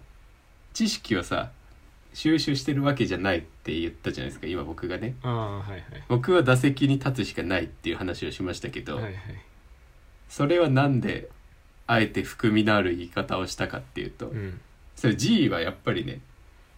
そういうタイプっていうのがあるから打席に立たなくてもいいタイプっていうのはいるんだよなっていうそのいやでも打席に立たないと得られないものがいっぱいあるのはあるから、うんなんか立ち方を選び選ばないとなるほど ダメだなっていつも思ってなるほどなるほどそうそうそう準備派なんだよなああなんかあれだよねあのイレギュラーをさ楽しんじゃうタイプなんだよね俺は多分それあーで言うと、は 横から飛んでくるボールが楽しいみたいなのもちょっと入ってんのかもしれないよね、確かにうん、なんかお我々の人生の差ですごい出てるなって思う俺はす ごい寄り道して何だろうって感じだけど G ってすごい狙い撃ちっていうか無駄な失敗全然してないなってすごい思いますいやこれ怖ちいょなっとずれましたうんあでもこれちょっと挑戦じゃない今ラジオやってんのってあー打席そうかもしれないうん それで言うそとうそう前だって、うん多分一人だとうんできない気がして まあラジオ一人はちょっと寂しいよねいやラジオじゃないけどこ うあーこれはさ月に2回さ、一応何かしらのさはい成果品が出来上がるじゃん、はいはいはい成果品というかそうだね喋、ったことを配信する配信するっていうものがね、塊がねそう、んでもさこれさ一人でやってると多分さどっかでさうん疲れちゃうけど、そうだね二人だからなんかこ うできてるのもあってそうだねそうそうそう痛み分けじゃないですけどそうそうそういうのもけんそうそうだから自分一人で打席に立つのが難しくてもあーもう誰かと一緒にいつまでに何やろうとかっていうのはうん、意外といいかもしれないなって確かに思うね、チームワークってうまく回ればすごい効率いいもんね実はね、そうそうそううん自分一人で何回も打席に立つよりもうん2人とか3人で打席に立つ方がねうん、プラスになるものは多い感じするよね、これもなんかさその同じような人志を持った人間が集まるのってすごい難しいなと思うんですけどうん、こういうラジオをしてるおかげでそのリリさんもさなんか近いようなそうね感覚を持っ確かた人がメールを送ってきてくれるっていう出会いもあるのでにそうねいいいでいですすよねよねなんかそういう場所になったらすごいいいなと思いますけどああ確かにうん、そういうのを求めてる人たちがうんうんねそこでここで回収できるみたいになったらいいですそう確かうんまあ、そういう意味でもそのさっきのキャッチコピーじゃないですけど好きなことして生きていくっていうのは、にうんまあ、SNS が発達してるので、うんまあ、よりやりやすくなったよ昔よりは少しだけやりやすくなったよっていうことだと解釈してるんですねあのうんうんうんもともそうねとうんもともと目指してるんだけどみんなはそこを。うんうんでまあ SNS が発達したので大体自分の失敗っていうのは誰かがどっかでしててうん身の回りあるいはその過去の偉人だったりとかが同じような失敗をしてくれてるっていうのが特に探しやすい便利な時代になったなと思って、そこは便利だなってすごい思っててうんうんうんそこはいいとこだけどまあそれ好きなことでとかやりたいことでとかっていうのは、まあ、ただの昔からある成功者の共通点だと思っててうん半分言葉足らずだよなっていううん確かに感じですね。でまあアートとか例えば人を笑わせるテレビ番組だとか映画とか、うんアウトプットのさ方法以前にうん人を楽しませることっていうのは大前提に置いといた方がいいなと思うんですよ。うんまあ、さっきのラジオの話じゃないけどうん俺さ普段ラジオとか聞かないんですよでさうんうん冷めるじゃん す ごいサービスなんかそ確かにねなんかその人のラジオ、はいはいはいなんか笑いのテクニックあるからいいでしょみたいなうん感じで別に笑いのテクニックラジオで見たくねえなって思ったんだよそこのラジオ聞いてて確かにね確かに腕はあるんだろうけど面白いし実際フラットに聞いて面白いってすごいことなんだろうとうん思うんだけど、その笑いのテクニックを見たいんじゃなくてなんとなくそのサービス心みたいなのがあったら許せるというか な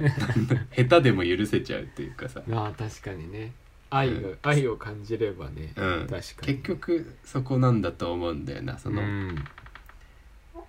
なんていうかそこに依存してほしいっていうか自分のさうん、手に依存してっていう場面をよく見るなと思うからこういう話をしてるんですけどうん自分のなんかテクニックとか表現にさ惚れ込みすぎて、うん隣のあいつよりいい表現をまあそれはそれでいいんだけど、うんそれ以前に人を楽しませることに依存してきっかけ進化のきっかけがそこであってほしいなってすごいうん思うんですね確かにね100%とは言わないですけどうんうまいバランスを探ってほしいなとは思っています、うんなんか独りよがりじゃないけど、うんうんうんまあ、自分のじのやりたいこと全然7割とか8割でいいけど、うん見てくれるお客さんのことを、まあ、3割とかってそういう割合分けの話じゃなくて、うんまあ、別の頭でさうんまずうお客さんを楽しませるためにアウトプットを世に放つ、んうんそれをいかにして自分が100%満足いく表現まで追求していくかっていう意識でやった方がうんうんお得なんじゃないかと確か思っにて、ううんんまあ、さっきのキャッチコピーで言うならばうん好きなことをして生きていく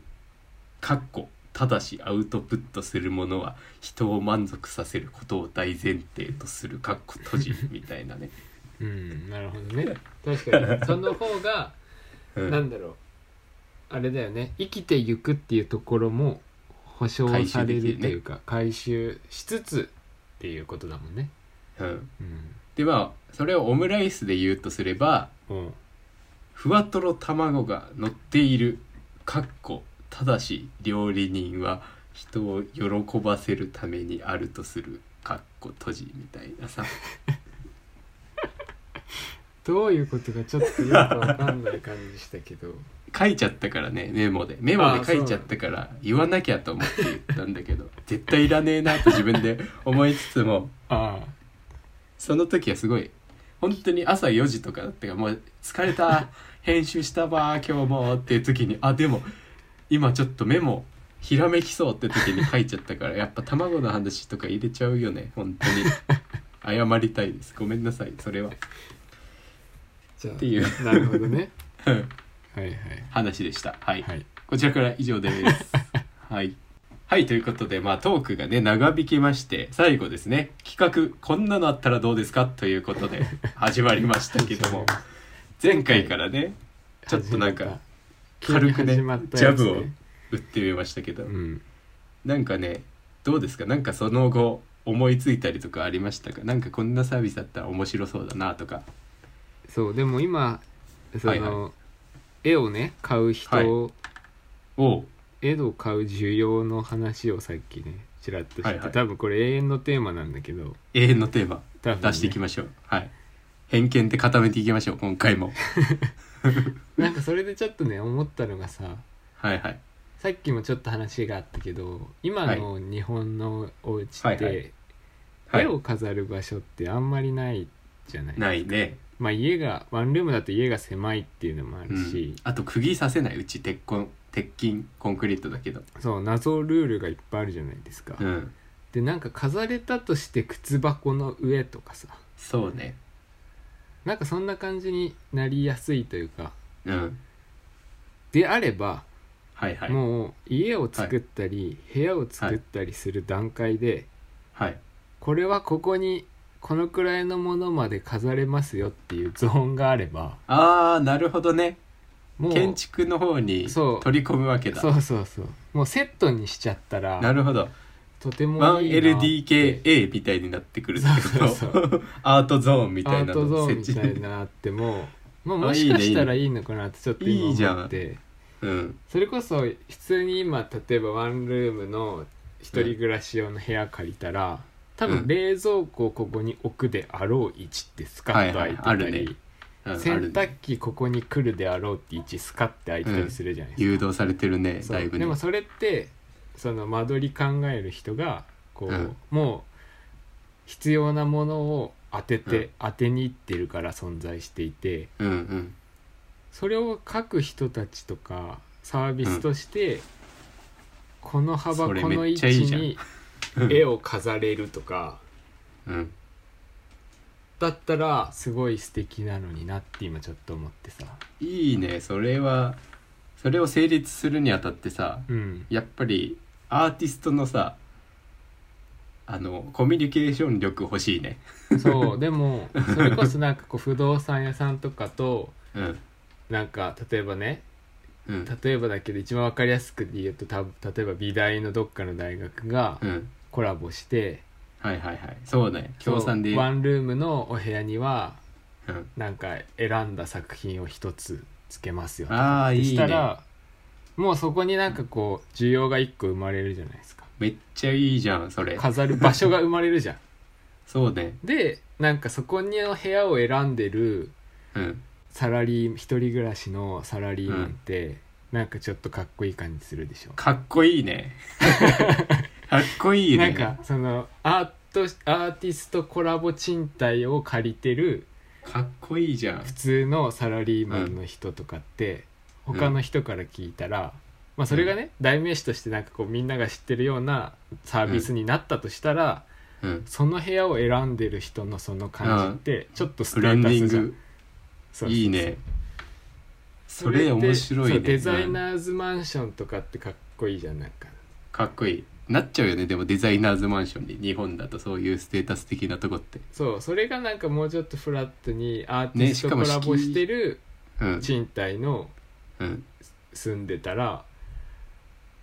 ちょっといいよねいいねしかもそんなコストかかんないじゃん多分そうそんなかかんないし壁に穴開ける許可と絵を描く連中だけでしょ そうそうそうでも絵を描く連中は意外といるじゃんそのさっきのいる話を聞く限りうんなんかこうくすぶってるうん絵を描く人たちがもえ俺そっち側入りたいな いっぱいいて連中サイドで賃貸の方としてはう多ん分だけどその壁紙とかのものを変えたりとかうん取り付け器具を最初からつけあのワイヤーとかあるじゃんあうんの美大とかよくある、あるねああいうのがもうすでについてるとかってだけで準備としては終わってしまうから、めっちゃいいじゃんそれそうアデーテザィイスナーズトマンションアーティストコラボ賃貸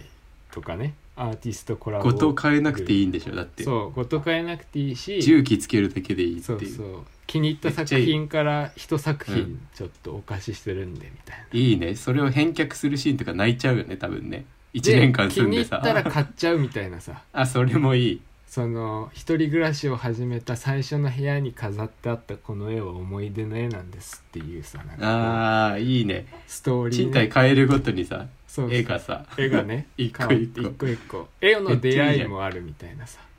それがなんかステータスになったら面白いねそうそうそう将来的にあそうそうこういう絵が好きな時代があってそうそ うそうそう植物の絵の時代があってそうそう猫ちゃんの時代もああっっててとかあこの絵の時のあの部屋でなとかっていううんまあ写真じゃないけど作品、絵とかっていうまあ絵そのものの良し悪しもあるけどうんその絵と一緒に過ごすストーリーみたいなものに価値が出そうだなってちょっといやめっちゃいいなそれ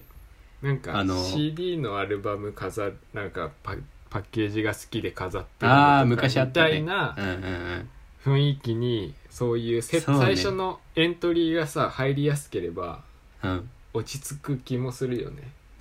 じゃあさらに入りやすいエントリーで言うと、うん CD ラックじゃなくてうん IKEA とかで絵画ラック的なものをああでも確か飾りやすいそういうのあってもいいよねああの額とかがあるのも全然いいしそれか日記とかにしてもいいしさそういうのからちょっともっと馴染み深いものからスタートしてどんどんそうね絵をそうね置くみたいなうん感じになっても面白いかもねそうそうなんかスタートの敷居の低さうんあったら本当にリアルに広まりそっていうのをさっきちょっと思っうてめっちゃいいねありだなって思ったんだよね結構さその賃貸に求める多分絵の種類ってさ、うん結構偏ると思うんだよねその植物の絵欲しい俺だったら植物の絵置きたいって思ってそうね風景か植物とかうん風景がね、うんそれこそ田舎から上京してきましたとかだったいやら本当にそうだねの地元の絵とかね、うんそういう絵とかだとやっぱりね入りやすかったりするしねそういうの超まとめる側行きたい 俺絵を描く人サイドにいたいなそれあのーはいはい結構さ、うんみんな美大入るとうんなんか受験の癖もあるかもしれないですけどあの、うん自分の絵柄でうん勝つみたいなのやっぱあってあの、うんまあ現代のデザイン科とかだとなおそうなんだけどまあうんヨガとかもそうなのかもしれないけど、うん自分の絵柄みたいなのすごい大切にしてそれをあの一番いいレベルで表現して本番で出せたらいいみたいなさ、うん個性として見られるっていうか、うんモチーフ出してじゃあそれをこういう自分はこういう絵柄でいきますみたいなのうをん提示するとすごいまあ少なくとも予備校では喜ばれるんですけどうんでまあそういうのもあって多分美大入ったり芸大入ったりするとみんなその自分の絵柄探しみたいなの始まるんですよ。うんうんうんうんで SNS で連投みたいなことするんですね結構そのこういう絵柄をやってますみたいなああはいはい私ってこうですっていう 私の絵絵柄はこれですはいはいはいみたいな感じのが結構うん見受けられるんですけど、うんこういうなんか中身あってこそうんその絵柄って引き立つなってすごい思って、中身うん、その例えばその部屋に飾るっていう目的があるからああはいはいはいはい植物をじゃあ発注したいっうんてなってくると植物のバリエーションでさ、うんこういう絵柄の人とこういう絵柄の人とこういう絵柄の人とってあったら超楽しいじゃん、そうだねそれこそこのそれこそ好みのセレクトができるもんうね、ん、自分のセンスを貸す貸すじゃないけど、うんそういうのができるからうん中身箱だけじゃなくて中身をさうんそういう風にしっかり考えたらいいよね、うそのん確かに部屋に飾るための猫ちゃんうん植物とかそういう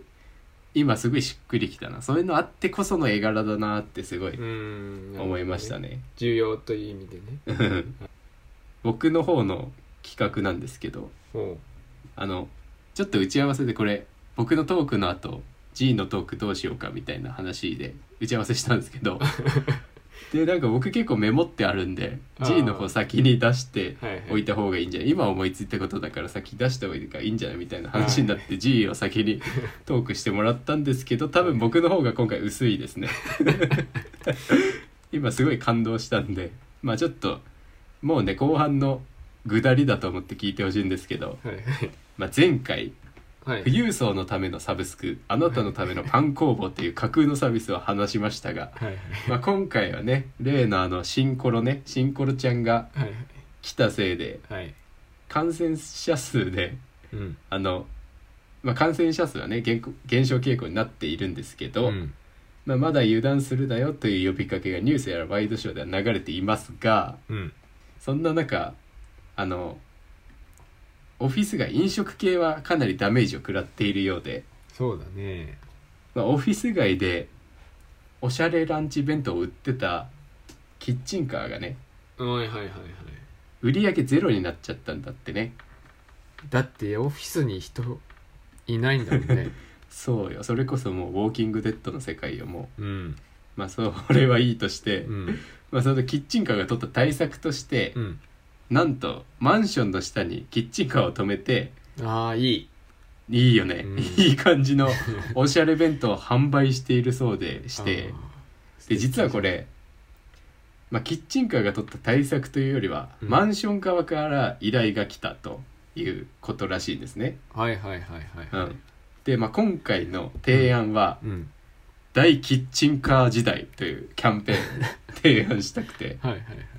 で、まあ、いろんなものを移動販売にしたら面白いなと思うんですね。うんで、まあ、やっぱ弁当がねその中でも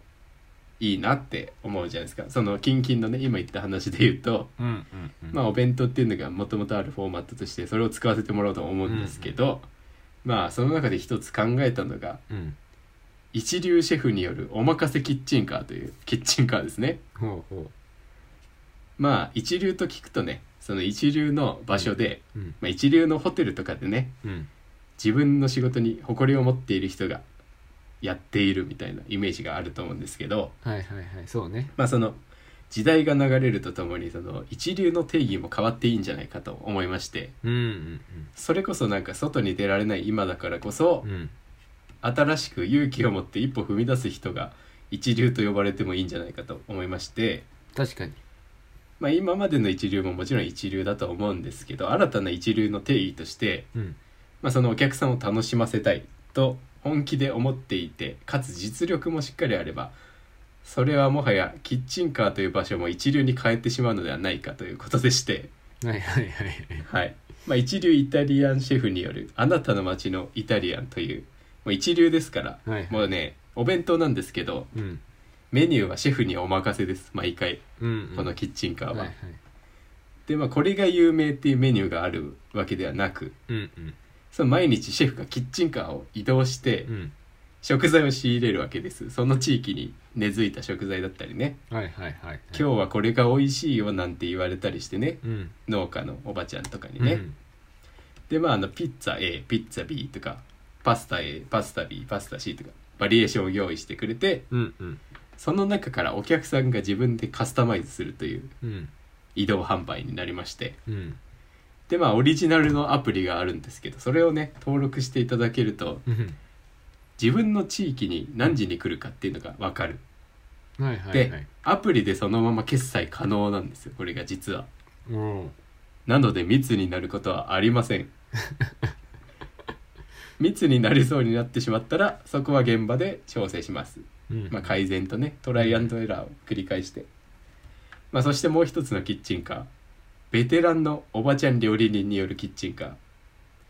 まあ、日々山盛りの唐揚げや熱々の豚汁おばちゃんの渾身の献立を毎月考えますあなたの町食堂というキッチンカーですねはいはいはいさあ皆さんは今日のお昼ご飯何にしますか ということでキッチンカー戦国時代の幕開けというはいはい提案ですねああいいですね確かにでもいいんじゃないあいいですかよかったよかった 満足していただいたようで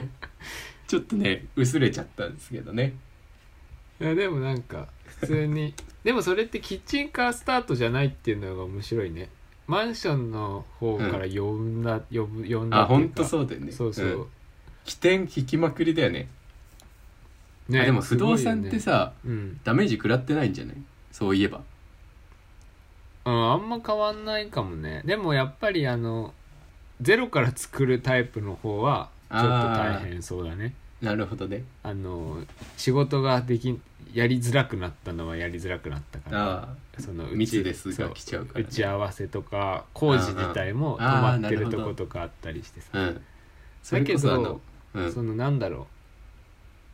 このやっぱり家にいる時間がみんなこう長くなっちゃったじゃないですか、はいはい図らずしもはいそのも望んでなく家にいる人たちも多分いっそうぱでいいすて、ねまあお家好きな人もいっぱいいると思うんだけどそうだね俺は好きですでちなみもにそうじゃない人からするとうんなんか好きな人はさなんか自然と自分のいる空間を自分で好きに作っていてすごい居心地のいい空間を日々作っていた人たちからするとそうでもないけど、うんうんそこに重きがなかった人たちに自然とそこが重要になってしまったから、家がってことそう家とかあーはいはい日はい々過ごす空間にだからもう家なんて帰って寝るだけでしょみたいなさバリバそリういう人いのただろうね、うん働きマンの人たちからする働きはとね、うん、なんか家ってさレベルなんかまあ場所とかの良し悪しあるかもしれないけどうん、中の空間の家具とかさ照明とかにはそこまで気が回っていなかった人たちうが、ん、ここにいなきゃいけないってなった時に、うん新たな問題がそ うそうあれこれちょっと眩しいなみたいなさこの家何みたそういなそうそう改めて気づくその空間の大事さとか良し悪しっていうのがやっぱあったと思うから、なるほどなるほどそこの需要はすごいこれからうんもっと増えていくんじゃないかなって希望的観測で思ってはいるけど、なんかあれだよそういう意味ねではうん山口周さんも同じようなことを言ってたよね確かツイッターで、あそうそんなうにん、見てなかったな、山口周さんはあのエリート世界のエリートはいはいはいははいなぜ美意識を鍛えるのかの作者の元電通のマーケターかなんかだったのかコピーライタ多分そんな感ーじわかんないけどうんなんかその先読みという意味で同じようなことを言ってましたねあの自分をどうカスタマイズしていくかみたいな自分の生活をうんいかに良くしてそれを発信するかみたいな時代になってくるみたいなことを言ってましたね。そうそうそうそんはない感じになりつつある、だからそういう意味ではなんかこう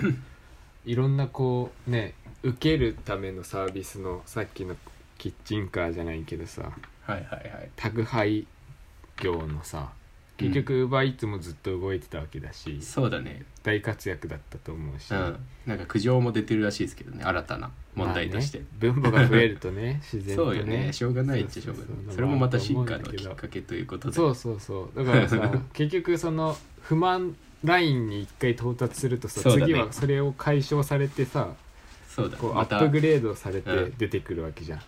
生物進化論みたいだねなんかそうねそうそう え多分そういうことだと思うんだよねだからウェブ会議も今み今までの今ね結局そううん今までのシステムを急にバーって使うようになったから、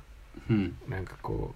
うで今やっとみんな全然今まで使ってこなかった人たちにも浸透した段階で、多分もうワンランクにツーランクぐらい多分進そうだ化、ね進化していくと思うし、うん改めてやっぱ出席の規定とかいらないなってすごい思います ね家でいいじゃんってそう今まそでうとか特にさ美大なんか特に制作時間ってべったりくっついてる必要ないじゃないですか先生が、そうねなんかいてほしい時間もあるけどうん全てではないよね。ただの質問待ちな感じがするんでうんうんうん、だとしたら出席は本当にいらない質問する時に先回りしてその時間決めて行けばいいっていう風にすればいいなって思うけどなそそ,、うねれか電話するとかねでもさそうするとさあれだようん評価のさ軸が今までと変わっちゃうからさ頑張んなきゃいあ変化がねそう頑張んなきゃいけなくなっちゃうよ誰がえああそうだねそうそうそうだね頑張れない人いるもんね頑張れいれるば安定のためにそううんいればいいだけでよかったじゃんっそうだねていうのがなくなっちゃうとちょっと疲れちゃうなって気もしなくもないけどなるほど出勤による働き感の減少というそうそ出う勤によって起きていた働き感のそうそう現象による現象による不安不安感みたいなのが多分存在してでもそういうことないっていうかさ座ってるってだけをできる人は多分ね生き残るよねなんとな く次の策を考えるような人だと思うなんかそのそうそうでも働かなきゃいけないっていう定義をまずぶち壊してるからその人たちはうん開拓者だから言っちゃえばその人たち は新たな道を見つけると思うんだよなそいつらはでまあ、うんはい あいいですよいいですか、うんもう一個あるんですよ実はあすごい実はね豊富だね、抱負っていうかうんそうだねうんあメモ癖があ素晴らなしいんかあの何気ない癖でうんあの広告収入がねすごい下がったんですよコロナのせせいというかコロナの影響でね YouTube のってことですそうそう YouTube に、うんまあ、まず広告を出す会社が減りうん、っていう感じで広告収入も減るじゃないですかそうなそるうだと、ね、うん、でまあそれをきっかけでなんとなくじゃあ広告を広告に一番費用を使ってる会社ってなんだろうみたいなものをね興味本位で調べ始めたんですけどうん、その上位な首位ラインに入ってた企業で多かったのが、うんまあ、転職系の会社えー、そうなんだまああのリクルート系リクルート系って言ったらリクルートになっちゃうのかないや リリククルルートもート系だったら大丈夫じ ゃない、リクルート系系の系統が多いなと思ってうんまあ1位はもちろんトヨタなんですけど日本で言ったらあそうなんだうんでまあ転職系が多くてはいまあその周囲の中にゲーム系っていうのも存在しててほうああゲれーかム系の会アプ社リアプリとかのゲームそこはなんか濁そうかな今回は あそうなんだゲーム会社って言ったらでもあそこでしょみたいなところが入ってて、はいはいうん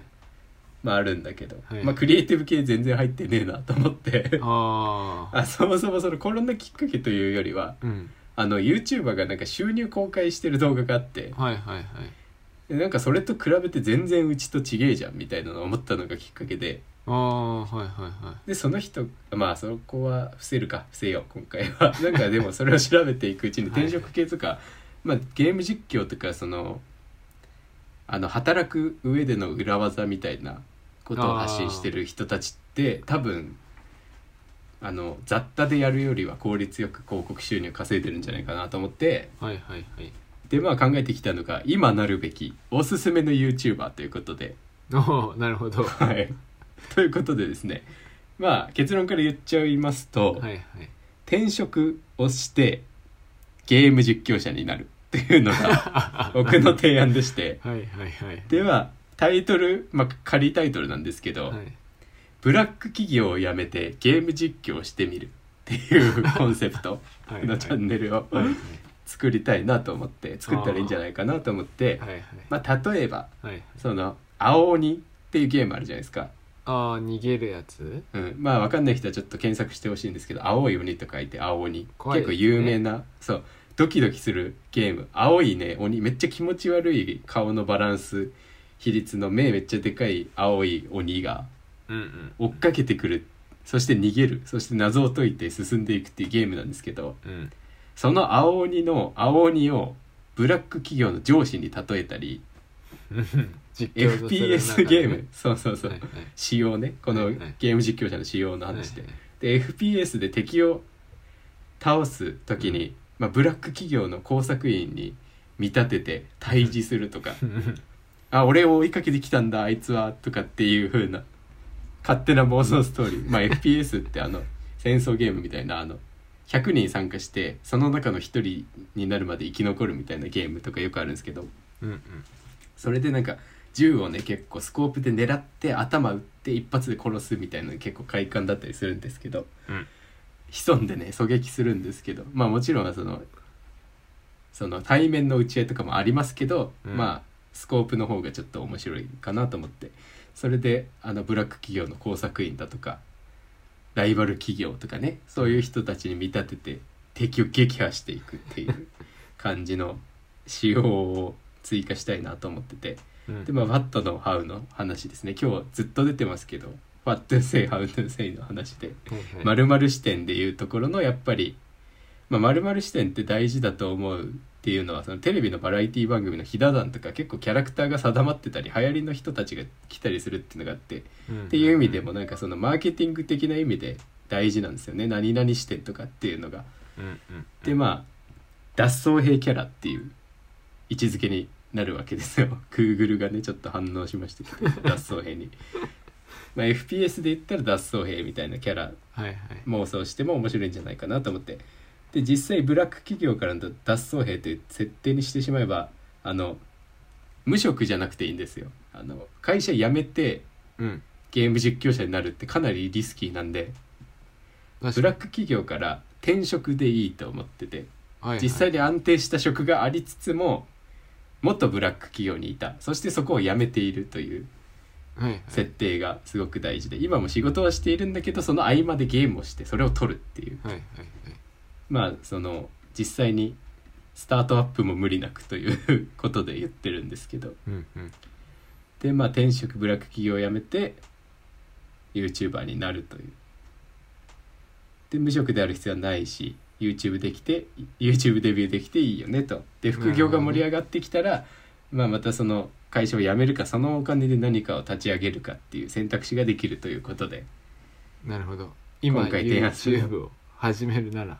そうですブラックゲーム実況者かっこブラック企業からの脱走兵という皆さんぜひこれはトライしてみて損はないのではと思います信じるか信じないかはあなた次第です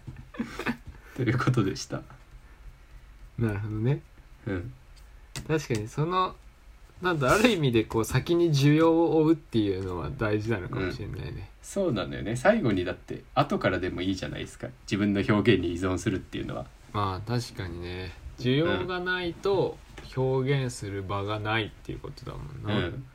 場があると思った上でそこに依存して100%目指すっていう戦い方もいいんじゃないかなっていうね確かにね意外とそれって難しいよね、難しいね確かなにんかあれだよねやっぱさ一般的に生きているっていうことはさ参入者が多くてさうんうん誰からも理解を得やすいけどこういうのって理解得づらいじゃないですか周りから。うん普通に学校行って勉強していいとこ就職するっていうルートの方がやっぱり認められやすいなっていうのがやりづらさなんじゃないでしょうかね。そうねなんか分かりやすいからなんだろうね想像できるからあー想なんだろ像うねがねしづらいよね。そうでも今なんかそれこそ YouTube で成功した人たちがいっぱいいるじゃないですかはいはい。あのヒカキンさんとかもそうだけど、はいはいそれを見てるからうんなんか将来の夢に YouTuber が出てきたりするじゃないですかはいはいはい。それがなかったら出てこないからさきっああカリスマが引っ張ってるとと。そうそうだからなんかうんある意味想像できるって大事だなって思う、ああ確かにねプレゼンとかって数字とか使うもんねよくそうそうそうこういう風になりますみたいそれこそさっきの絵を売る話じゃないけどな。うん絵があるってこういうことだっていう発信ができたらもしかしたらいいのかもしれないねああ確かにね一回やって実物作ってそうそうとかそれで言うとやっぱ普段棚かがら飾ってる人とかがあなんか良さを語るとかさあ確かに。っていう場があるとね確かにいいな意外とないよね今うんはふと思ったけどないなと思っ確かにてなんかライフスタイル系の雑誌とか見てもうん、絵を飾ってない家具で、家具とかうん、ガジェットとか家電とかは結構さ語られるけど、あー絵とそうだか、よね作品とかって意外とそれこそやっぱり語れられにくくて語られてないからある意味で今ブルーオーシャンな気がした、その絵を描く側のやっぱり社会不適合の原因だと思うんだよねあーそれってなんかそうか家具とかってもうしっかりさ製造ラインとか販売ラインとかさうん整備されてるから、それを告知することによってうん、誰がどう得して雑誌が成立するっていうのがやっぱりさうんうんあるからやりやすいんだろうけどそれ絵を特集したところでさあの連中が盛り上がるだけじゃんこの界隈の絵描き連中だけが盛り上がるってだけだとやっぱりそうかなんかねだからやっぱ家具とかでさなんかしれっとカスタムできるかなんかデザイン系はその辺うまくやってる気がするよねやっぱりそうかもしんないねなんかこう、絵って見るしかないじゃないうんでもデザインを一個挟んだペンとかうんプロダクトとか家具とかって、見た目のかっこよさにプラスしうてん使うじゃない、そうだねそれこそ中用身途がが1個あるからうん、それがそこが境目なのかもしれないねもしかしたらそうねねなんかあともっとさやっぱ外の世界見た方がいいと思うんですよ ね美術美大生とかが美大生に限らず確絵描かくに、人ねた、ちがどういうものが需要があるのかっていうのは確かに永遠のテーマなのかもしれないねうんパただッケ黙ージとか々もとそうじゃんなんかうん、描いてた絵がそのままパッケージになったりしたりもするじゃないですかそうねそれもなんかさ出しどころによって面白いとかっていうのがやっぱりうん柴玉の食べる牧場ミルクじゃないけどさうんうんうんバチッとしたパッケージある中で一個あれがあるからやっぱ効いてくるみたいなそのうん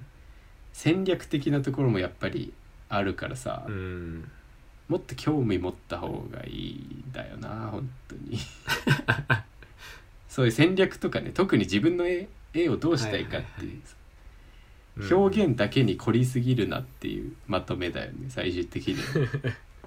改善すべきは表現だけじゃないっていうさうん、うん、確かにねうんとこれですね確かにさあそろそろ時間ですか ね美大生ラジオでは執行部のツイッターからの質問箱と執行部 2007-gmail.com のメール2つで質問など募集していますちなみに執行部の S は大文字なんだよね大文字だったね